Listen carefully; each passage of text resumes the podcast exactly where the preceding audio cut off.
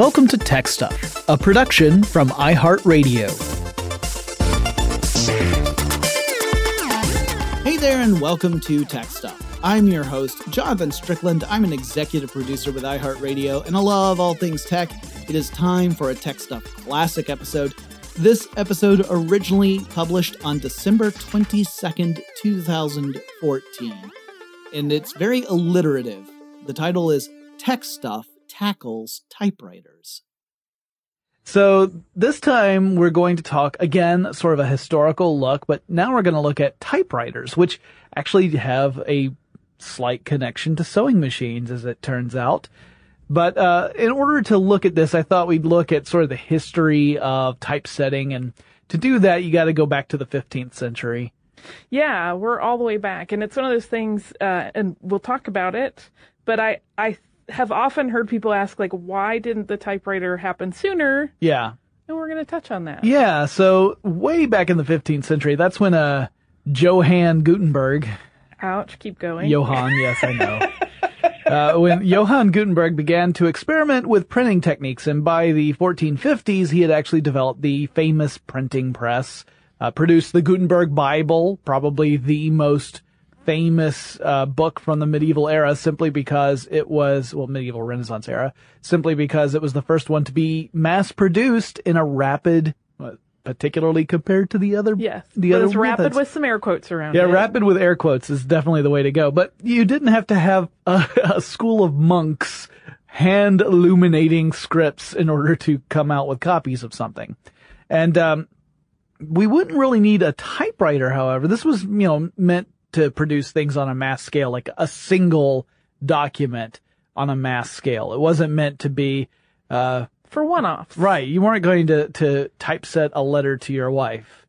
Dearest wife. How romantic would that be though? Right. Uh, it's like, I employed three clerks in the efforts I make to write to you to tell you my tuberculosis has settled.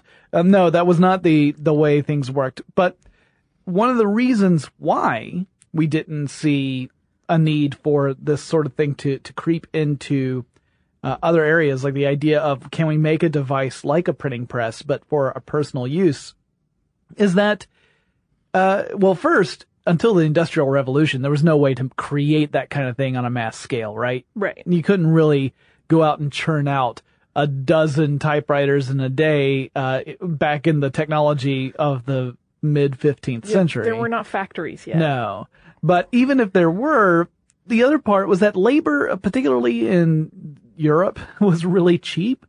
And there was not really a need to go and find a labor saving device for a person because there were plenty of people. There were plenty of people who were starving and you could pay them a halfpenny for them to write down what you, assuming they could write, they could write down what you wanted them to, to, to say. So um, but it would it wouldn't be too much longer. I mean, it's still pretty early when you look at the first patent or patent, as the case may be, for a typewriter, which dates all the way back to 1714. Yeah, so we jumped forward like 300 years. Yeah, but again, nothing there's happened. Still an abundance of people very happy to do things in that time when they were not, you know, stumbling around dying. Right. Um, or, or, or making one another die. Yeah. yeah. And then in 1714, uh, there was, as you said, the first patent for Henry Mill, and that was issued by Queen Anne of Great Britain, of course. Yep. And that patent, uh, described an artificial machine or method for the impressing or transcribing of letters, singly or progressively, one after another, as in writing, whereby all writings whatsoever may be engrossed in paper or parchment, so that the said machine or method may be of great use in settlements and public records, the impression being deeper and more lasting than any other writing, and not to be erased or counterfeited without manifest discovery. Yep, that's uh that's patent language, guys. You can tell that that dates from 1714, and patents have become no less obtuse in that time. yeah, that's that's downright clear and brief compared to a lot of modern. That's patents. true. That's true. Uh, and as is often the case, the more words there are, the less uh, we know about what actually happened in historical patents. Yeah, in this case, we have no surviving illustrations or model. As far as we know, Mill never built one of these things. Perhaps he did, but if he did, there's no record of it. So most of the sources I've read have essentially said there's there it was never It probably created. never Yeah. existed. Yeah. So, uh, but still, it shows that people as far back as the early 18th century were thinking about tr- creating a machine that would allow for uh, the writing of words in a in a mechanized fashion. Then we move to forward another century to 1808, and we have an Italian inventor, Pellegrino Turri, and he creates a typing machine for the Countess Carolina Fantoni di, oh, sorry, not di, da Fivizzano. Man, my Italian's terrible. my German's only slightly worse. Um, at least I didn't try and throw in one of those terrible, like, like over the top stereotypical Italian accents as I am wont to do. But it was interesting, you know, he made this for the Countess for a specific reason. Yeah, she could not handwrite because she uh, had lost her vision. Yeah. So he created this device for her. Uh, we don't know what this particular device looked like. No model survives. However, unlike the case with Mill, we know that it existed because there are still uh, um, examples of the letters that the Countess wrote on this device. Yeah, I would give anything to see how it worked and how it particularly addressed her lack of vision. Like if there was Yeah. in sort of a variant, almost braille type situation going on, because there had to be feel elements to the keys, or she Sure. had to memorize placement. Right. We don't even know if there were keys on this device, right? We don't know what the mechanism Yeah. was for it. We just know that it was uh, a thing that would allow her to write. And it's pretty phenomenal. I, I again, uh, it's it's sad that that's lost to history because I also would love to hear about you know what actually happened. Uh, but then we get uh, to the point where the Americans get involved. Yeah, as we move deeper into the 1800s, things really start cooking. Uh, the first one of note is William Austin Burt, and he was an American engineer, and he was issued a patent for what he called a typographer. And this basically resembled a large chunk of wood, and it had sort of a clock-like uh, face on one side of it. And according to this patent, it was 12 by 12, so 12 inches wide, 12 inches tall, and then 18 inches long. Right. So a little bit bigger than an actual cube Yeah. in terms of dimension. Yeah. And then it was a little bit clunky in its actual function because to type a single letter, you'd have to rotate this lever and then you would press down on it and make that letter press against the paper. Yeah. So you're kind of just turning this dial Yep. to, I, try to imagine what it would be like to like type an email that way and Right. it makes me both laugh and cringe at the same time. Yeah, the, the there were a couple of things. I I actually watched a video of one of these being used, but it was uh, without any helpful narration to explain what was going on. And I honestly, I could not tell how you could make sure you were putting the right letter on the right spot on a page. It almost looked like the impressions on the page were going willy nilly. But I've seen actual letters that were written using the typo- typographer, and they look like a fairly well, not the not the neatest typed letter you've ever Right. seen, but it but it is obviously a typed letter. And neater than handwriting. Yeah, but however, it was not faster than handwriting. So this particular device never really took off. Also, there was a big setback. We talked about this, I think, in our sewing machine episode two. We did, and it's actually come up in other episodes we've done and stuff you missed in history class that in uh, 1836 there was a huge fire at the U.S. Patent Office, which Yeah. destroyed a lot of historical records. including the only existing model of this device. Now, there was a replica that was built and displayed for the 1893 Columbian Exposition in Chicago. So if you weren't busy getting murdered by H.H. H. Holmes, you could have checked out the typographer. I believe that was the same one as H.H. H. Holmes being active. I could be wrong about that, but That seems correct, but I would want to check it before I. well, at any rate, uh, it just makes me think of The Devil in the White City and a, a fantastic book that everyone should check out about the, the exposition and also about H.H. H. Holmes. But, uh, yeah, so at least there was this replica built, and I think it was the replica. The Smithsonian, I believe, holds the actual replica Probably, today. yeah. And um, I saw the video of it being used in action, and again, it didn't have any helpful narration. The patent itself describes how it works, but again, it's using such obtuse language that I could not get the meaning from the description. Yeah, it's kind of one of those things where if you had the machine and the patent in hand and you could like step through the steps and Yeah. work it out, it would probably become cl- crystal clear. Right, I could be but like, well, without now- those two elements of the key together, you cannot crack the code. Exactly. completely. Yeah, it, my, it was it was completely uh, uh, obscured from me. Now, in 1843, we have another inventor, Charles Thurber, who incorporates two things that become very important in later uh, in, uh, implementations of typewriters. He incorporates a movable carriage. That's the part that holds the paper. And the carriage itself moves as opposed to having to move the device around the paper in order to print the next uh, letter. So you type a letter, the carriage moves a space so that you can type the next letter, and then eventually you have to do a carriage return so that you can start typing again. Any of you guys out there who've never used a typewriter, and I assume there's probably more of you than there than otherwise, since typewriters are rarely used at all these days, you might not appreciate that. But of course, you get to the end of a line in a piece of paper, and you have to move down and across to the to get to the next line, and that's what the carriage return was all about.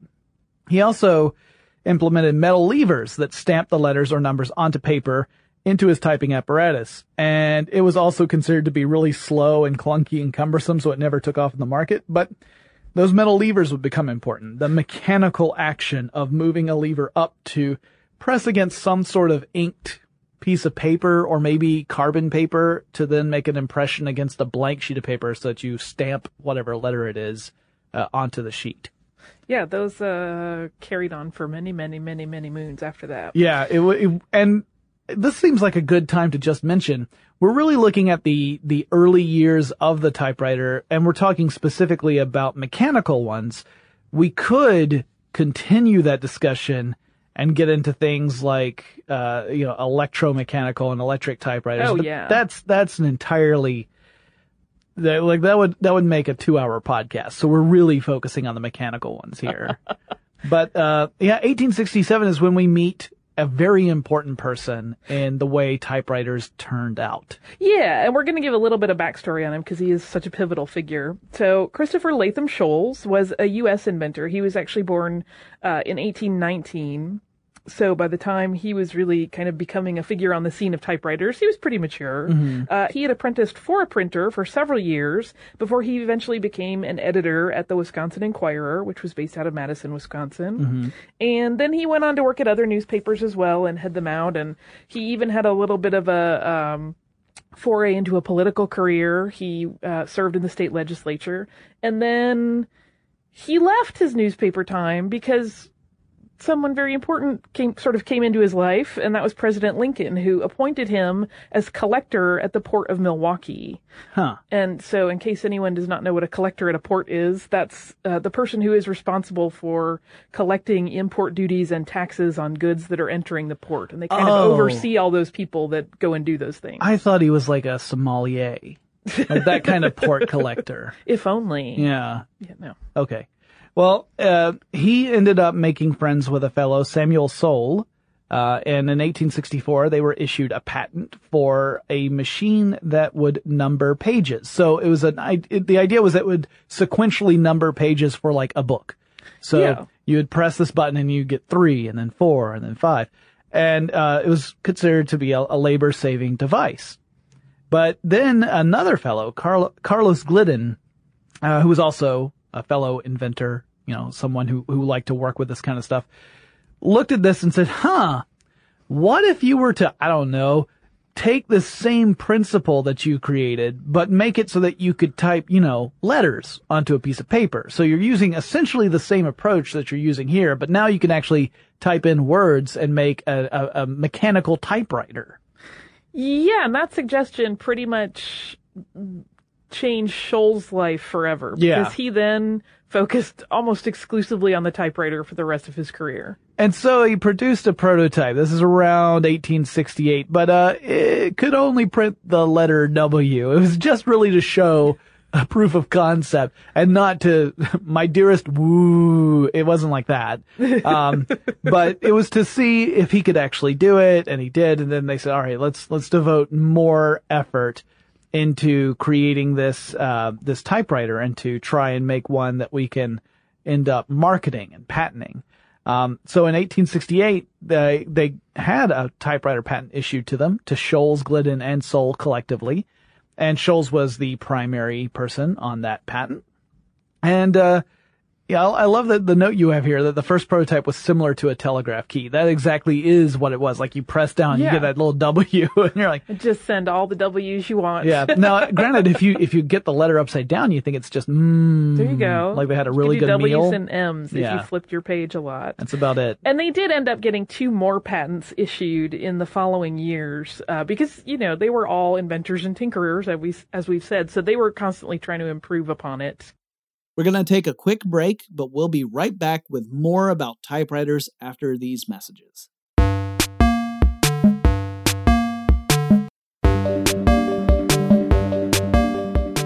So in 1870, we get one of the coolest, weirdest typewriters ever.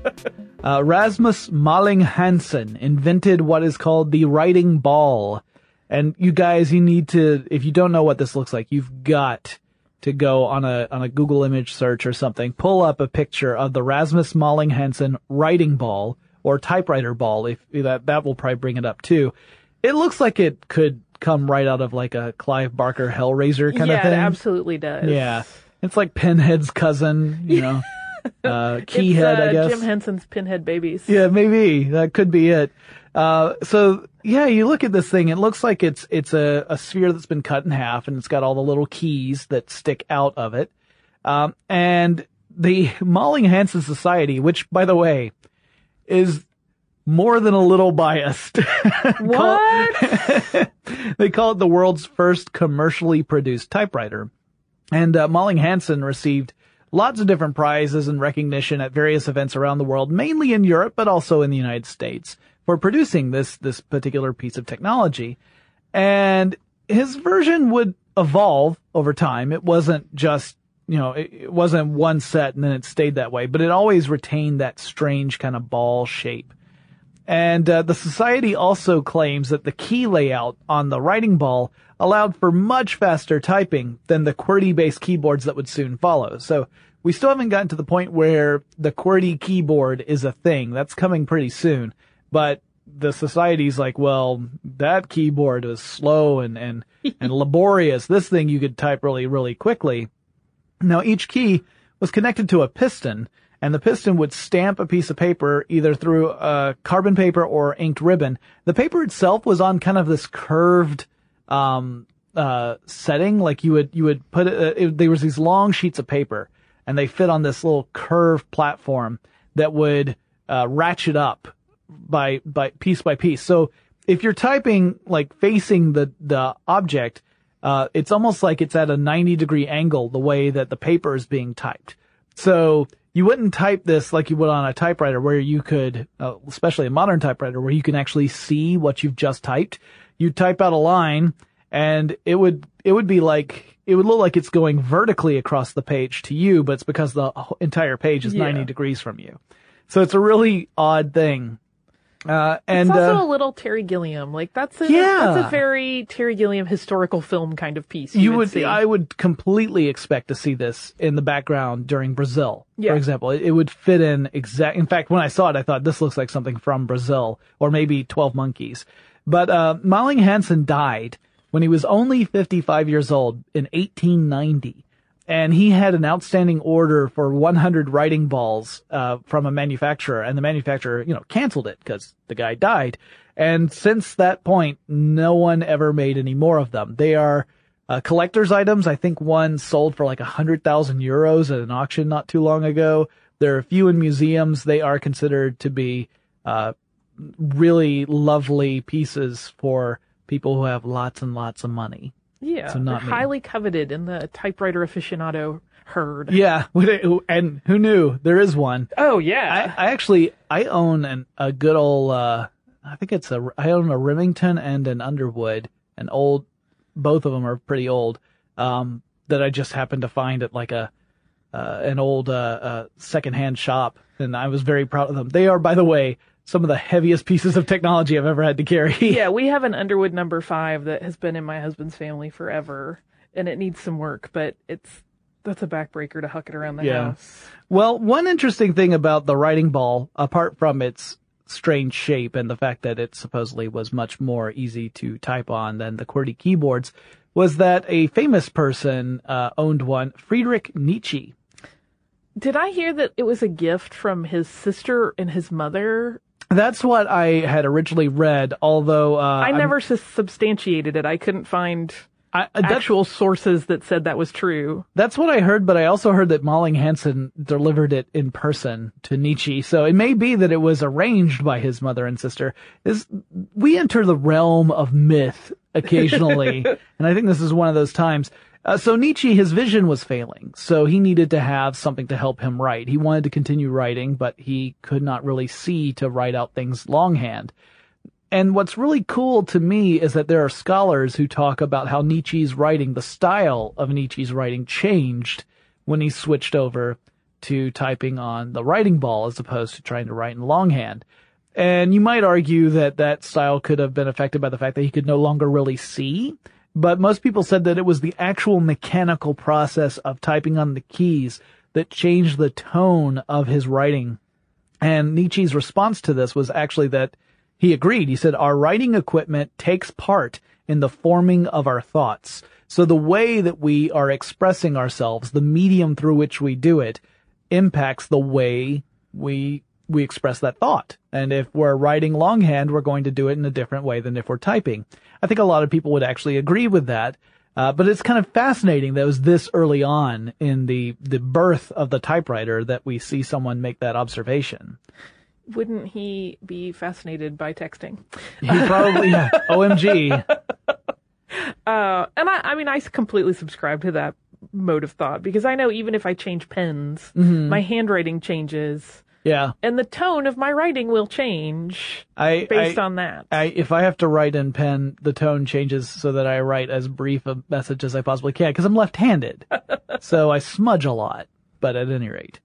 Uh, getting back to, in 1873, back to Sholes and, and his, uh, fully functional typewriter now, uh, it was finally a real improvement here in the United States over just writing things out with a pen. It was, it was faster, it was easier. And that's where we get to the Sholes and Glidden typewriter. yeah, as we mentioned, sort of where we left off with these guys before uh, we went to the ball. Yeah. they were they had additional patents they had really sort of started to refine and develop this thing but they were having some very serious money problems they just did not have the capital to start churning these things out on their own so they sold the patent rights uh, for $12000 in 1873 That's some serious money in 1873. yeah, that is not chump change. Yeah. And the company that bought those rights uh, was the Remington Arms Company. Wait, like, like, like the gun? Mm-hmm. Wow. Uh, well, they did a lot of. They had their hands in many, many pies, uh, and so Sholes continued to work with Remington on this on the development of the typewriter, and the company had resources and machinery where they could develop and manufacture things, and it would eventually become the Remington typewriter. Right. Although it, the initial, the very first model that came out was still called the Sholes and Glidden. Right. Uh, and, you know, Remington, I make the joke about the, the company that makes guns. Uh, we talked about them, I think, in our sewing machine episode because they also made sewing machines. Uh, it was one of the things that allowed them to uh, say like, well, we've got a lot of the, we've got a lot of, uh, of expertise in making these machine parts, these fiddly bits that need to all work together. So, uh, I think that we can take this on. And, uh, yeah, it was, uh, if we, if you were to look at a Sholes and Glidden typewriter, the, the first batch to come out, you'd see all the basic parts of typewriters that would follow for many years afterwards, decades afterwards. Yeah. So they, it had the keys that were linked to levers. These were mechanical. So you press down on a key. It would cause the lever to pivot, uh, and hit a sheet of paper. Uh, first, of course, striking an inked ribbon. So that's what actually would stamp the letter onto the sheet of paper. And, uh, and however, you were, had some limitations here. Like you could type any letter you wanted. Only if you love capitals, though. Right. This is, this is like, uh, the Constant scream. The first typewriters were like YouTube commenters uh, who haven't figured out that the caps lock is not really an effective means of trying to get your point across. Um, yeah, there there were there were no lowercase letters. It was all uppercase. And it also introduced the now standard QWERTY keyboard. Right. And you might ask, why the heck is the keyboard like that? Why do we have this weird layout? You know, if you were to look at a keyboard, just take a look at a keyboard anywhere near you at the moment, you'll see, yeah, you're right. The, the letters are not in any kind of order that I would normally consider. So why is that? And there are a couple of reasons, or at least a couple of uh, reasons that we tend to think of today. The real reason is possibly lost to antiquity, but we can make some guesses. I think it's a combo burrito of these reasons. I think so too. Uh, the first one is that one of the problems was that if a user typed too quickly, uh, the letters would jam up. Yeah, the the levers would cross one another, they'd get stuck, then you'd have to unstick the levers, get them all back in place and start again. Cause keep in mind, this is purely mechanical. Yeah, so there is the the story that it was designed, this keyboard layout is designed to kind of slow you down and not necessarily be intuitive where one letter follows another the way you would anticipate. So it's still faster than writing, but not as fast as you would like it to be because if it were as fast as you like it to be, it would all jam up. That's, that's one story. Yeah. Another one is just that the printing bars themselves, they, they wanted to separate out letters that would be, uh, common combinations.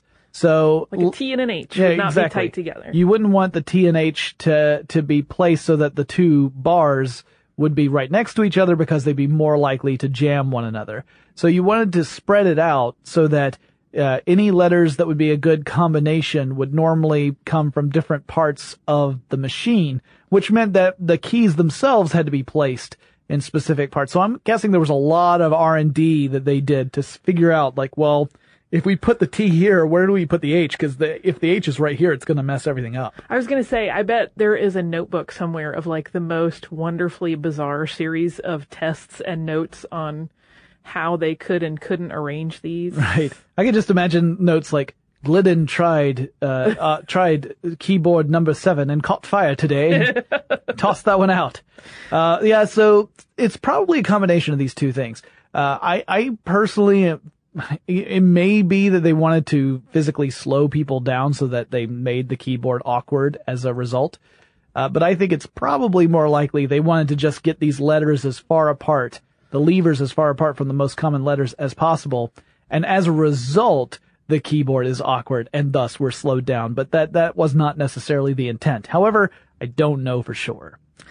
Here's my favorite fact about the Sholes and Glidden typewriter. Okay.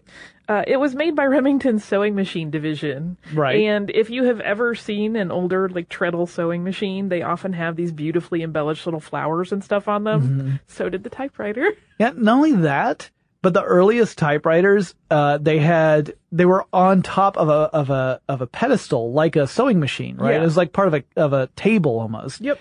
And they even had, the earliest ones, had foot pedals for the carriage return. Yeah. And so Which you would make sense. If that's your manufacturing equipment, yeah. you have an engineer that goes, we can adapt that. Well, yeah, especially if they're saying, look how effective this is on sewing machines. It only makes sense that we should have it where the same sort of thing works here.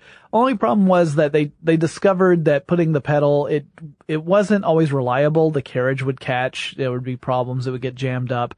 And so it wasn't, it wasn't long after that I think it might have even been their second model where they introduced the hand powered carriage return, where that would be a little lever on one side. When you depress the lever, it allows you to push the carriage back to a starting position and start over again. So whenever you hear uh, old movies where you hear the typewriting sound, then you hear ding, that was the indicator that you were getting toward the end of the line. You needed to hit a carriage yes. return to start the next next page. Did you ever type on a regular typewriter? Yeah, yeah. Because I remember I would hear the ding and I would try to keep going as long as I could because I was an obstinate child. It was just you were playing chicken with the end of that piece of paper. Well, I was also young enough that it wasn't really life and death kind of situation. I, I had um I had I the the typewriter I was using as a kid was not it wasn't a hand powered uh carriage return. It was an electric typewriter but it still would do the ding. It wouldn't automatically go to the next line. You had to hit a hard mm-hmm. return mm-hmm. to do it. But I did type on that kind of typewriter as a kid.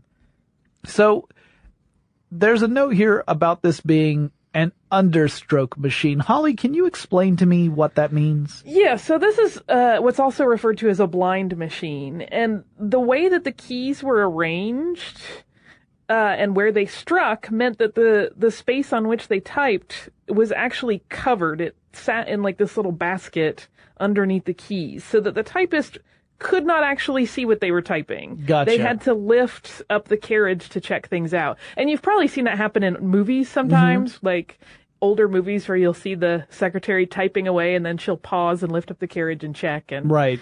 That's what's going on. Is that yeah. she simply could not see what she was typing. Right. You you would, didn't have any field of view of that at all. So you, once you started typing several lines, you could see the things that you typed 10 minutes ago but you couldn't see the the actual line that you're typing at that moment. Right, which I would think would be maddening, but I guess yeah. people adapt to anything. Well, I, yeah, I, I think I've finally gotten to a point now where I can type without looking at the screen, and I can be fairly confident that I'm doing it properly.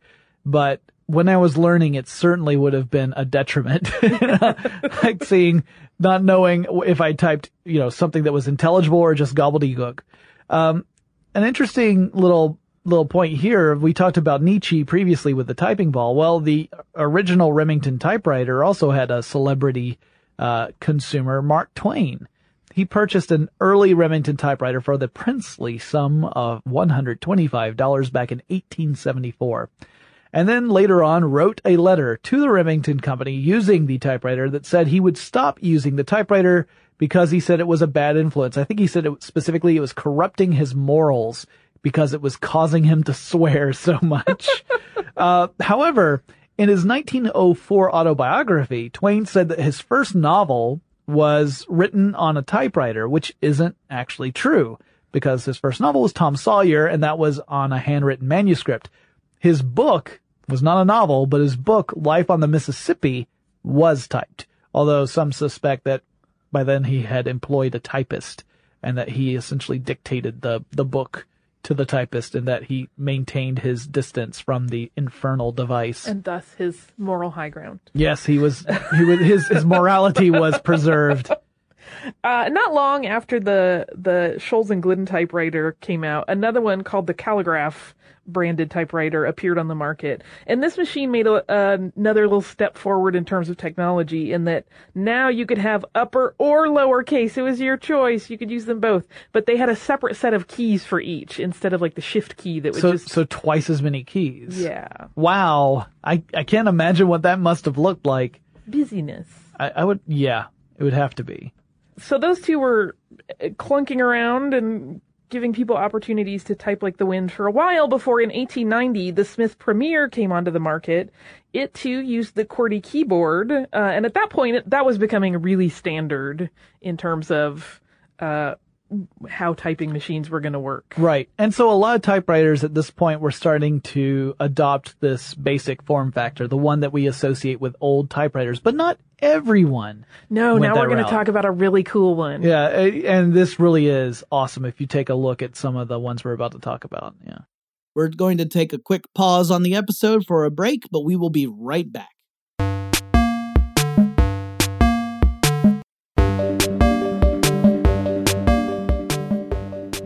We're going back a few years to kind of the middle of that between 1880 and 1890, where things were mostly pretty much Smith Glidden, Remington, and then the Smith Premier, uh, to talk about the Hammond.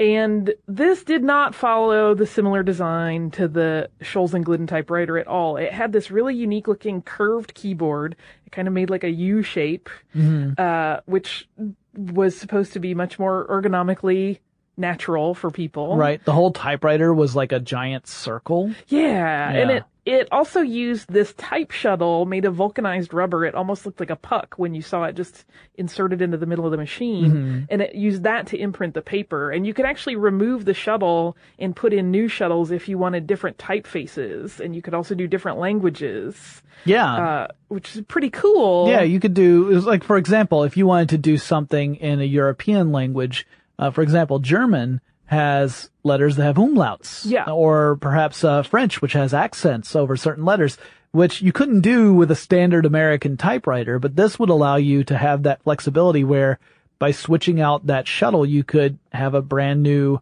typeface, whether it's a different font or even different letters that normally wouldn't be accessible to you. That's a really forward thinking idea.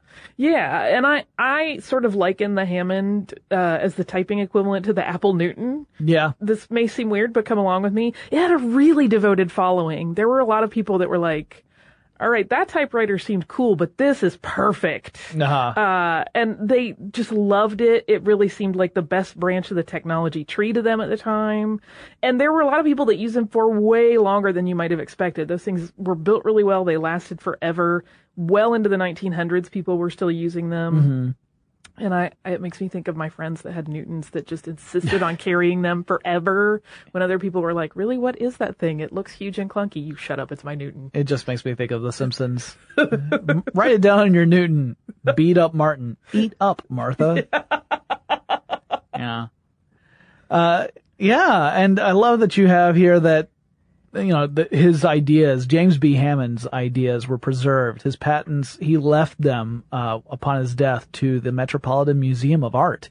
So that, that says a lot too. This wasn't just a utilitarian device. It was a work of art. And if you look at one of these things, it really does. Yeah. I mean, it, anyone who has that, that, they love like that steampunk aesthetic, something that, lo- that just looks different, has a, has real character to it. This, I think, has a lot of appeal. Oh yeah, they're gorgeous, and I, part of it is just like the curvy lines are just very sort of appealing to a lot of people, especially Yeah. curvy lines in technology. If you look at it from above, uh, based upon just the, the different elements, it kind of looks like a smiley face. The key, the keys are the, are the mouth. And then there's a couple that. of round elements that look like eyes. Yeah. I could see that. And they did keep making those even after James Hammond died. Um, but in the 1920s, so those were being made for quite a while at that point, almost 40 years, uh, the company was purchased by Frederick Hepburn Company. And the Hammond was eventually rebranded under the name VariTyper, uh, and which is sort of much less romantic sounding. Yeah, I think of Hammond organs when I hear Yeah. the word Hammond. Yeah. VariTyper, I think of some sort of velociraptor. yeah, and while it was still uh, the Hammond Company, they had also been produ- uh, producing a design that was more of a rectangular keyboard, similar to the Sholes and Glidden. They were Right. kind of like, we'll cover the whole market, uh, and that was called the Hammond Universal. And the VariTyper, once they had rebranded, it pretty much went along with that model, and they abandoned that beautiful curvy design. And this also eventually introduced electricity into typing. Uh, I think that was the first one that had an electric typing function.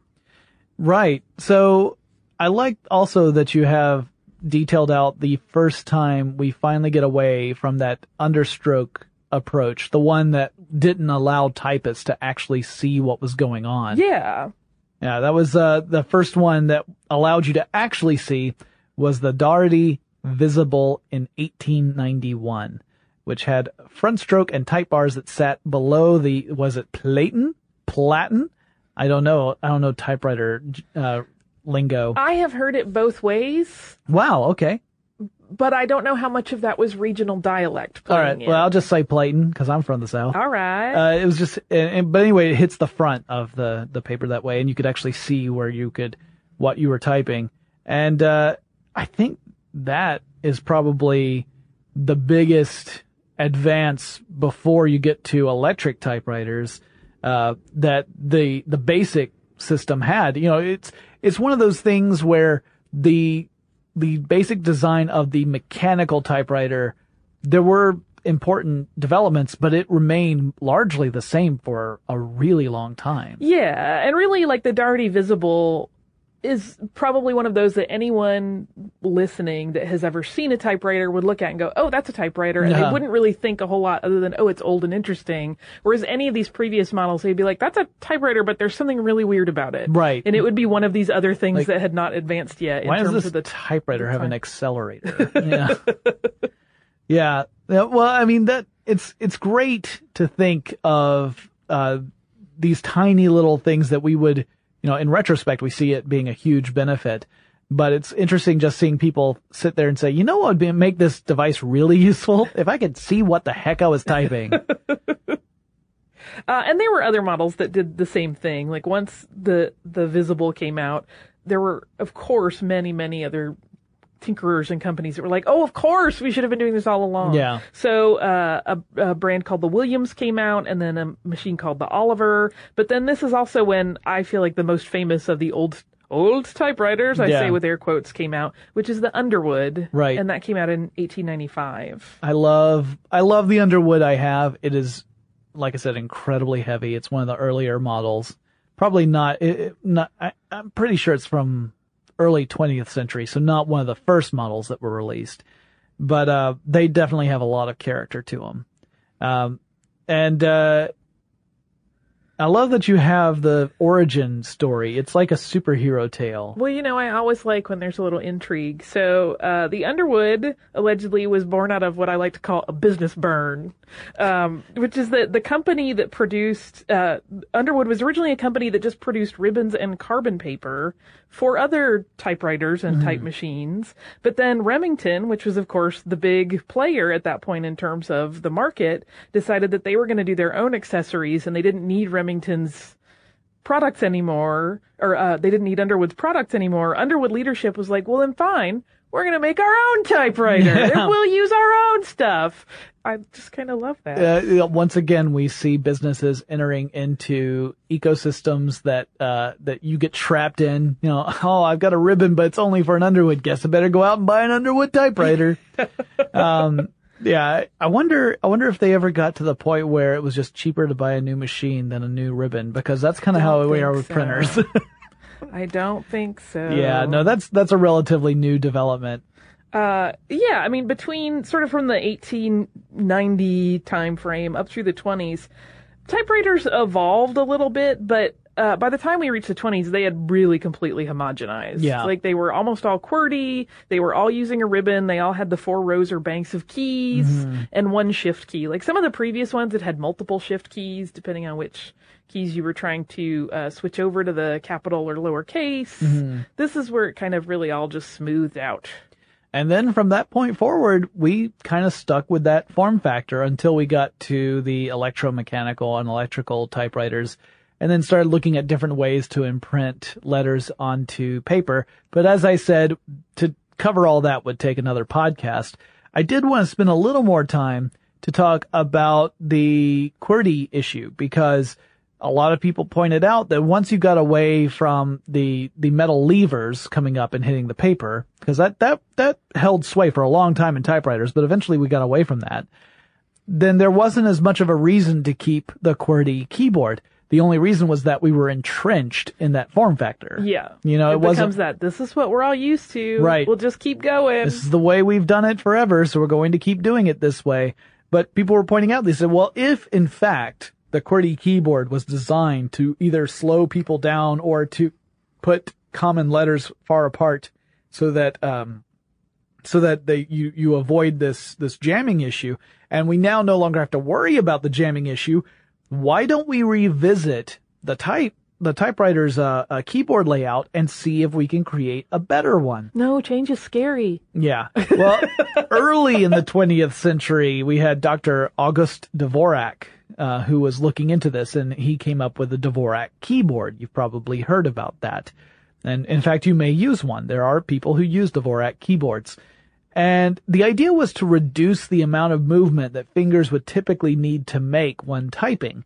The idea being that if you have to type a lot, let's say that your job is a typist, that after a while you could really, you know, end up straining your, your hands and hurting your fingers trying to use this antiquated, ridiculous system that is inefficient on purpose. At least that, that was what the popular belief was. And so he laid out the keyboard in a totally different way to put the most common letters in the home row. That's the row where your fingers rest. So all the vowels except for Y were in the home row for the left hand. Oh, this was another interesting thing. So the QWERTY keyboard, according to Dvorak's uh, extensive studies, favors the left hand over the right. That the most popular letters in the English language are located on the left side of the keyboard, and the less popular ones on the right. So right-handers, which that's most of the population, were having to work harder to try and type, while we left-handers finally caught a darn break. Although once you get in the computer age, if we're mousing a lot with the right, then your left is freed up to do that typing a little bit more. yeah, but that just means that I can't click on Even the playing field for us righties. Yeah, yeah. When, when you get to when you get to the point where the mouse is involved, and then you get into first person shooters, I am left way behind. But uh, the Dvorak keyboard uh, tried to put those common letter combinations closer together to make it much easier to type.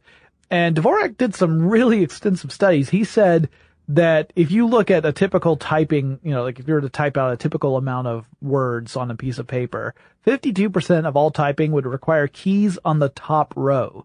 So the row above where your fingers are resting. 32% would be on the home row and 16% would be on the bottom row. Now he thought of the bottom row as being the most difficult to reach because you have to curl your fingers in a little bit, right? So he thought the best thing to do would be to concentrate the letters that are most common in the home row, um, slightly fewer on the top row, and then the fewest on the bottom row. So his approach, he claims, or claimed, I should say, he passed away several years ago. Uh, he claimed that his approach uh, meant that you would type 22% on the top row, 70% on the home row, and only 8% on the bottom row and that these would then favor right-handers instead of left-handers because why should I want to type anything? Uh, now, now you can't really find a whole lot of Dvorak keyboards out there, although a lot of operating systems support Dvorak keyboards. Yeah. And, and they have for years. I mean, there were, you know, the old Apple operating Mm-hmm. system, not even Mac, but the old Apple operating system supported Dvorak keyboards. So you might be able to find that setting on your computer, and depending on what operating system you use, you could switch it to a Dvorak keyboard. And uh, if you really wanted, you know, you don't necessarily have to go out and buy a new keyboard, but you might want to buy some stickers so that you can write the new letters and stick them on top of the letters There that go. exist, and then give it a try. Uh, supposedly, after a few, you know, it takes several hours of practice for you to get used to the new layout. But once you do, uh, I've heard, and this is truly anecdotal, that people have doubled their typing speed as a result. Someone claimed to have been, to have gone from 50 words per minute to 100 words per minute. Um, just because it was so much easier and more efficient to type this way. Um, I have never mucked around with one. Neither have I. I have never used a Dvorak keyboard. I type pretty quickly. I think I'm right around 100 words per minute. So, uh, I, for the sake of humanity, I don't want to type faster. Right, there would be smoke and stuff. Yeah, you don't- Scary. You never know. I could summon Cthulhu. It, it's one of those things. So this was a fun topic to look at. I mean, it's really interesting to look back at the development of the typewriter. Less, less, uh, controversial, I would say, than the sewing machine. Yeah, you don't get a lot of good stories about people getting punched in the face. No. There's there's that one competition thing with Underwood, but it seems like it was all handled in a fairly gentlemanly kind of way. Yeah. Yeah. There were no pistols at dawn. No, there's no throwing anyone down the steps like there was in the sewing, sewing machine, machine, episode. right? right, and, and also the uh, I I remember reading some of these where. Don't get me wrong, typewriter enthusiasts can also get a little uh, a little raucous because there was uh, there was one I was reading that was talking about how the Brits like to talk about how they developed typewriter typewriters because you look at this patent from 1714, but no one ever made one of those. Typewriters are an American thing because in America we didn't have enough people to have cheap labor. we were forced to work for ourselves, which is why we built labor saving devices. And uh, as to the the truth of that, I cannot say, but this was a fun one to look at. Holly, thank you so much for joining me again for this episode. Appreciate it. My pleasure, my pleasure. Where can folks find your stuff? Uh, they can visit us at missedinhistory.com or on facebook.com slash missedinhistory, on Twitter at missedinhistory. Uh, we're at pinterest.com slash missedinhistory. Pretty much any iteration of social media, if you magically put in missedinhistory, will somehow pop up. I hope you enjoyed that classic episode of TechStuff as we talked about typewriters, uh, a story that I've covered a couple times in a couple different ways, so it was interesting to go back to this one. Uh, obviously, the show evolves over time, and I occasionally revisit topics. And uh, that partly it's because I think I can do a better job now than I did back then. And part of the time it's because I've done, uh, according to our publishing platform, there are more than 1600 episodes of TechStuff total. So sometimes I repeat myself. Hey, did you know sinister means left handed? Anyway, uh, we're going to wrap up this classic episode. If you have suggestions for future topics of TechStuff, let me know.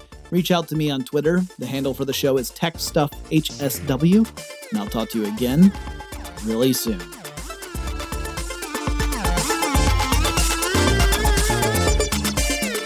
TechStuff is an iHeartRadio production. For more podcasts from iHeartRadio, visit the iHeartRadio app, Apple Podcasts, or wherever you listen to your favorite shows.